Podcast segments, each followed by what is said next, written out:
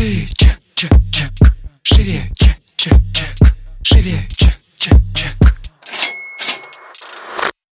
Всем привет! Это выпуск подкаста «Шире чек». Меня зовут Ира Подрез, и дважды в неделю вы слышите мой голос. В этом подкасте мы говорим про продажи, как перестать их бояться, что делать с синдромом самозванца, как поднять чек и начать зарабатывать больше. Ну и самое главное, к чему мы с вами идем, это системные продажи. И в этом выпуске я традиционно отвечаю на ваши вопросы, которые вы задаете мне в окошке в Инстаграм. Если вы на меня еще не подписаны, обязательно это сделайте. А я периодически выкладываю такие окошки или какой-то пост, где можно задать мне вопрос. На все вопросы, которые вы задаете, вы получаете ответы. Либо в формате сторис, либо в формате, вот, собственно, нашего выпуска в подкасте. Поэтому погнали.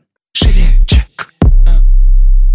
Так, вопрос такой. Хочу писать книги про английский, а не видеокурсы. Реально ли их продавать, а, ну, типа, не для имиджа, просто использовать? А продавать э, реально вопрос э, в том, какой выхлоп в этом получится. Насколько я знаю, за книгу очень-очень небольшой там процент получает сам автор, а основную часть все-таки забирает издательство. Поэтому, если с точки зрения продаж говорить, то насколько вам самим этот момент выгоден? Вообще, в целом, я вам всегда говорю, делать можно все, что угодно. Вопрос э, выхлопа, вопрос усилий, вкладываемых, да, туда, и, ну, собственно, для чего? Потому что я так подразумеваю, что здесь история, типа, я хочу быть не такой, как все, хочу отстроиться, не хочу писать курсы, хочу сделать книгу. Окей, хорошо. Ну, как бы, да, тогда, собственно, считайте выхлоп, будет ли он там вообще. Видеокурсы многим удобны самим форматом, потому что, ну, такое как живое взаимодействие, скажем так. Книга — это все таки ну, другой совершенно формат. А готовы ли люди все время читать, в каком количестве не читают, да, кто ваша целевая аудитория? Вот здесь вот, ну, очень-очень много вопросов возникает, поэтому в целом может делать все, что угодно. Это я опять же вам, да, повторюсь. Вопрос, что вы хотите получить в итоге. Вот тут прям хорошо подумайте. Потому что, знаете, это такая погоня за вот этой отстройкой, типа все делают так, а я сделаю по-другому. Возможно, по-другому не делают, потому что это неэффективно. Это как бизнес открывать в нише, которой нету. Возможно, его там нет, потому что он не схлопывается по бизнес-модели. Поэтому вот тут вот очень-очень осторожно со всякими придумками. Если вы делаете что-то вообще в первый раз, моя рекомендация сделать то, что уже другие обкатали. А там уже есть какой-то понятный выхлоп, там уже есть какие-то понятные цифры, которые можно прикинуть, и в целом, по крайней мере, не уйти в минуса. Ну вот. А если выбирать какую-то другую модель книги, это, во-первых, еще и очень долго. Почему ее используют часто для имиджа? Да потому что э, это не история про заработок как таковой. Ну, реально, это вам нужно быть супер автором каким-нибудь, я не знаю, там, эм, а там, как Гарри Поттера, да, написали, о, вот, там, это вообще шедевр, да, и все читали Гарри Поттера, и уже 550 раз его перевыпустили во всех изданиях, там, и так далее. Да, если вы э, Джоан Роулинг, то да, окей. А если вы все-таки его хотите, ну, этот инструмент использовать немножко в другой направленности, то, ну, вот стоит подумать, не все писатели выстреливают. И, собственно, поэтому никто и не претендует, да, на писательство вот в таком формате. Ну, не то, что никто, ну, немногие, допустим, из сферы маркетинга идут в книги, там, пишут книгу, вернее, чтобы стать писателем. Нет, они ее как раз-таки делают для имиджа. И понятно почему. Потому что денег там не особо много. Вот, поэтому подумайте. Очень часто мне приходят вопросы в формате, как снишиваться. Нумерологу, психологу, астрологу, а, коучу, там, я не знаю, бухгалтеру и, и так далее. Я не могу ответить вам на этот вопрос. И не потому, что я не хочу на него отвечать или не знаю на него ответа, а потому, что отстройка всегда упирается в вашу личность. Нельзя просто так взять и отстроиться. Нельзя, чтобы другой человек вас взял и отстроил.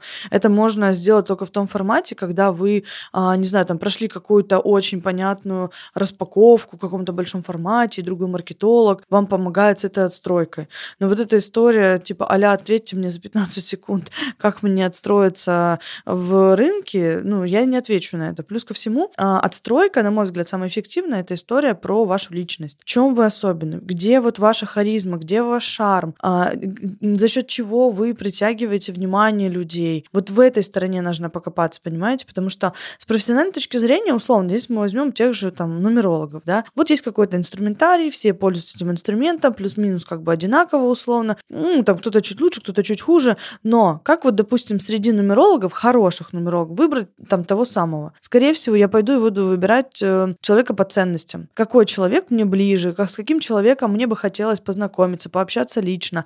Насколько, не знаю, там для меня важный критерий чувство юмора. Вот я буду наблюдать за человеком в сторис, и если у него хороший юмор, то я ну, с большей вероятностью пойду к нему, чем с человеком, э, ну, вернее, чем, чем к человеку, который классный профессионал, но при этом, ну, он очень серьезный. Ну, вот прям очень-очень серьезный и тяжело с ним. Вот это мой личный выбор будет, понимаете? И поэтому, собственно, если мы говорим про отстройку, вот в сторис тогда да, человек должен транслировать свое чувство юмора. Э, и какие-то там шутки, не шутки, ну, это все равно чувствуется. Вот, понимаете? Потому что сам инструментарий, ну, я не могу сказать, что он, типа, не влияет. Конечно, он влияет, но не сто процентов.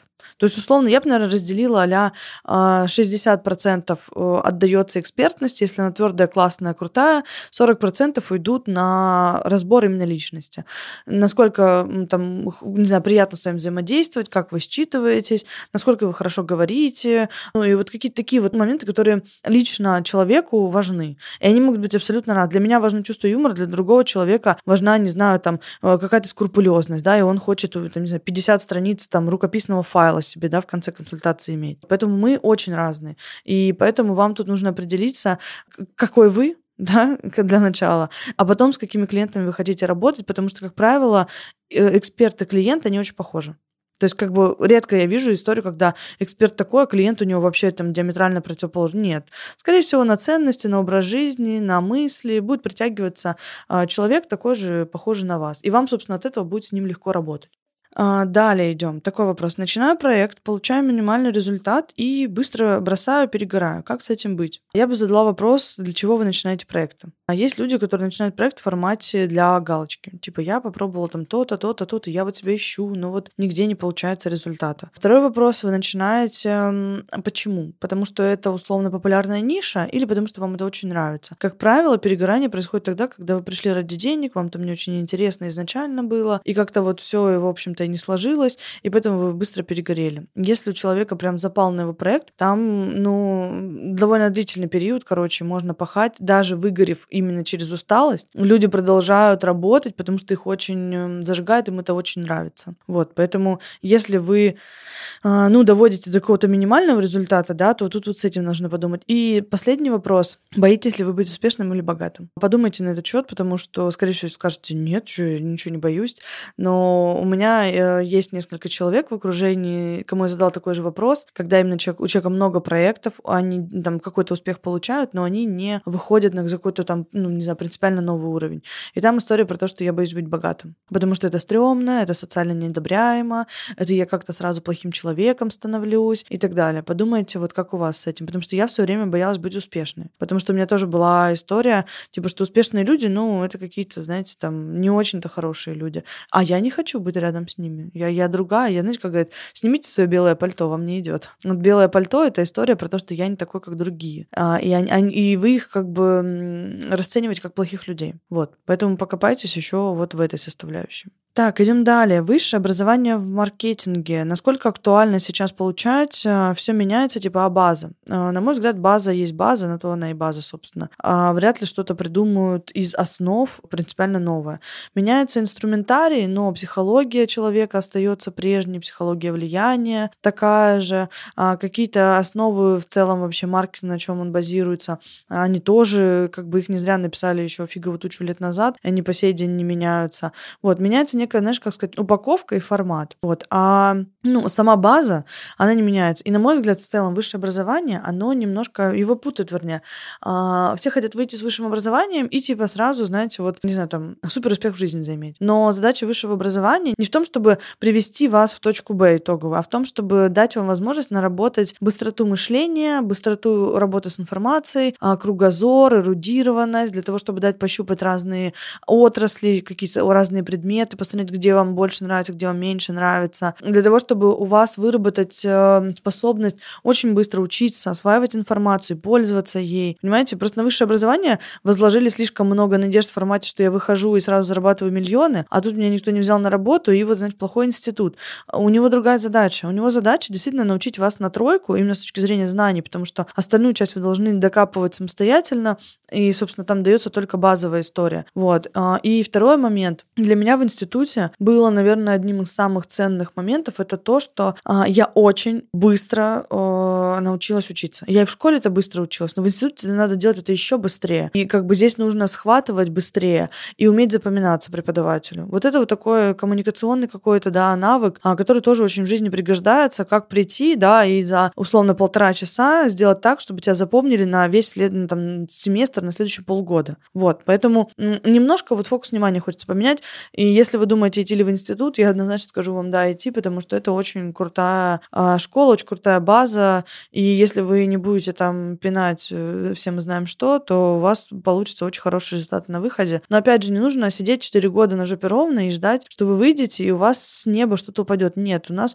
все, у кого что-то получилось, все работали с первого курса. А, начинали с разных абсолютно должностей, нарабатывали какой-то сопутствующий опыт, чтобы к четвертому курсу действительно уже можно было что-то сказать. А так я понимаю, что многие жалуются, вот, типа, все хотят с опытом и при этом с образованием, ну, естественно, потому что все уже понимают, что а, в целом ты не учишься в институте целый день, там, прям с 9 до 6, у нас редко были такие дни, когда-нибудь там утром есть часы, вечером есть часы, а, и есть возможность совмещать там 3 дня в неделю, там 4 дня в неделю, выходные есть. То есть в целом все искали какие-то подработки, конечно, к концу четвертого курса уже плюс-минус какой-то опыт был. Другой вопрос, что, вот, допустим, я рассказывала в каком, в пятом выпуске у нас про то, что у меня после института, именно вот во время института у меня вообще не было проблем с трудоустройством. А после института я хотела одно, а туда, куда я хотела, меня не брали, я очень сильно расстраивалась. Ну, вот, то есть даже это не залог, то есть я закончила институт там с красным дипломом, все такая классная, но по каким-то другим критериям не проходила отбор. И это тоже ок, и на моем пути должно было так случиться, иначе бы я сейчас не сидела в этой студии, вам это не рассказывала. То есть для меня это была э, часть, э, как сказать, обязательная точка, которую я должна была пройти. Вот, поэтому подумайте в этом разрезе, возможно, у вас тоже э, должна быть какая-то такая точка. На этом мы заканчиваем наш э, выпуск ответов на вопросы. Подпишитесь на аккаунт, задавайте вопросы и обязательно услышите ответ в следующем выпуске. Не забывайте нам ставить звездочки в iTunes, в Яндекс Музыке подписываться на нас, а писать нам комментарии, писать мне в директ. Вообще везде пишите, где только можете написать. Мне всегда это очень приятно. Я скриню, у меня даже есть канал отдельно с вашими отзывами про подкасты, и это очень круто. Спасибо вам большое. Всем пока. Шире, чек, чек, чек. Шире, чек, чек, чек. Шире, чек. Thank you.